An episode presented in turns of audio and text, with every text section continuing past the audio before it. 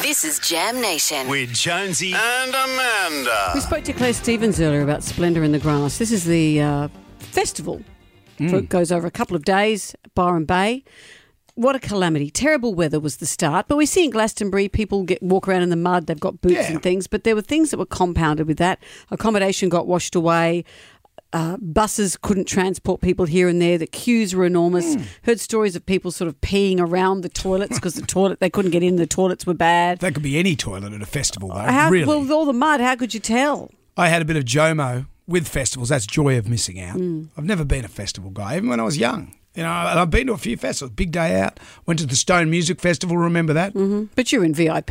Yeah, I- I- Mm-hmm. circumstances. and I'm Oh still You complaining. were hardly camp. You're still, I'm still. complaining. I'm in the VIP area, Well, I'm the sort, hanging out with David Lee Roth, and I'm still complaining. I'm the sort. That's the sort of guy I that am. likes to see a show in the afternoon, Yeah. and I can sit there with a glass of wine and a cheese plate, and that I love every song. it ha- and a toilet next to me. It has to be that. I know some people, young people, that have gone to Splendor. in the Young Glass, people? and they're very optimistic. uh, But even they say, "Oh, come on, it's just too much." The biggest one, I think, because you, you're paying four hundred fifteen dollars for the thing, and then on Friday they cancelled the first show because they couldn't go on stage because it's too wet. So Gorillas didn't play.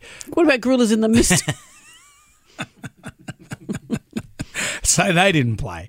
And I'm just thinking of the lineup, like the Strokes. I think I'd like the Strokes for their one song, but that's a lot of money. That's a lot of stuff to put in there. But I think to people stand go around in the for- mud. to stand around the mud to enjoy the moment, whether it's your favourite band or and not. I'm a There's a curmudgeon. thrill to it. I'm yeah. clear, I, I- uh, you know. But, the big thing would be the camping thing. You get there and you camp, but because it's all flooded, they were sending you to another place where the campgrounds were. But that's 13.5 k's away.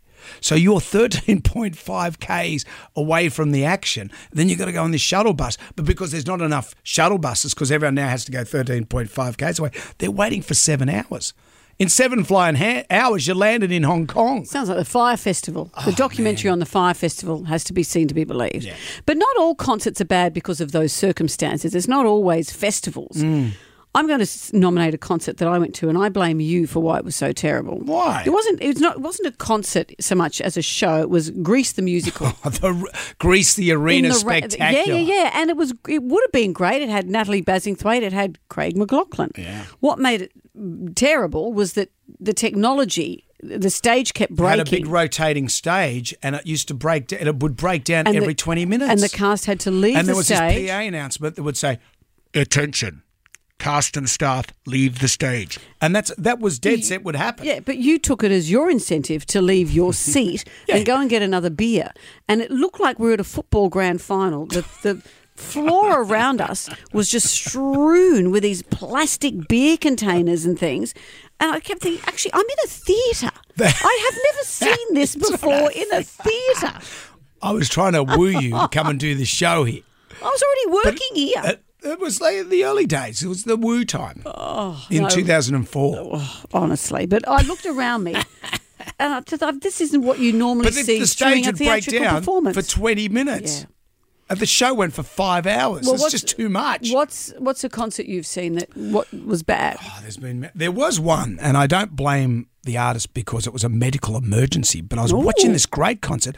It was uh, you had Motley Crue, Kiss, Thin Lizzy, someone else, and they were all playing at Ace Arena. It was just fantastic. Except when Motley Crue came on, they did one song, and Vince Neil because Vince Neil passed a kidney stone on stage How do you know? because Tommy Lee announced it. Hey, we're going to go. Vince Neil just passed a I kidney caught stone. it. I caught it. I said, that's a new range of merch. Wow, Yeah. because that would be painful. Oh, pff, yeah. From I've never passed a kidney stone, but it would Apparently, be incredibly painful. That would painful. be incredible. And he passed it on well, no, stage. better than failing it.